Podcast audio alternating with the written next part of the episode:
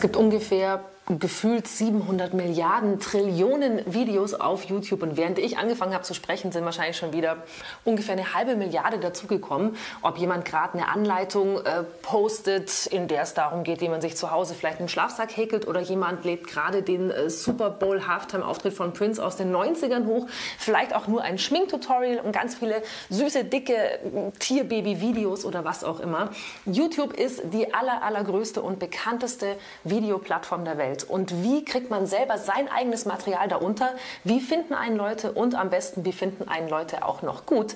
Darum geht es heute bei uns bei So geht Medien, bei unserem How to YouTube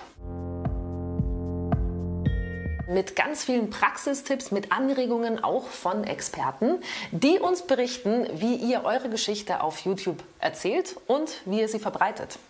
YouTube ist mit fast zwei Milliarden Nutzerinnen und Nutzern die größte Videoplattform auf der ganzen Welt und hat sich rasend schnell weiterentwickelt. Da gibt es jede Menge Channels, also Kanäle, zum Beispiel von Funk. Da gibt es Valulis oder Die Frage oder auch Das schaffst du nie. Dann gibt es Live-Übertragungen, zum Beispiel von Konzerten oder von Parlamentsdebatten. Typisch für YouTube ist auch, dass man sich da als Nutzer interaktiv einbringen kann, indem man kommentiert. Und richtig gute, also auch erfolgreiche Kanäle, die schaffen es, eine richtige Fan-Community aufzubauen und wachsen dadurch natürlich immer weiter.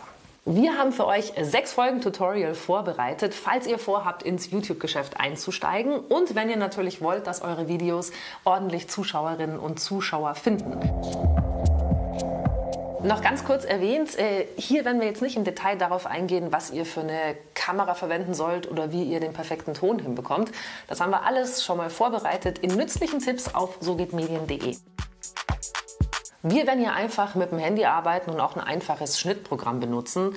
Und da muss man sich jetzt nicht allzu sehr mit YouTube auskennen, um schon zu wissen. Da wird alles so ein bisschen rougher und ein bisschen schneller gemacht. Da gibt es dann mal hier einen Effekt und da einen kleinen Insert. Also ist alles viel spielerischer und freier als im konventionellen klassischen Fernsehen. Das heißt, wir können quasi machen, was uns gefällt.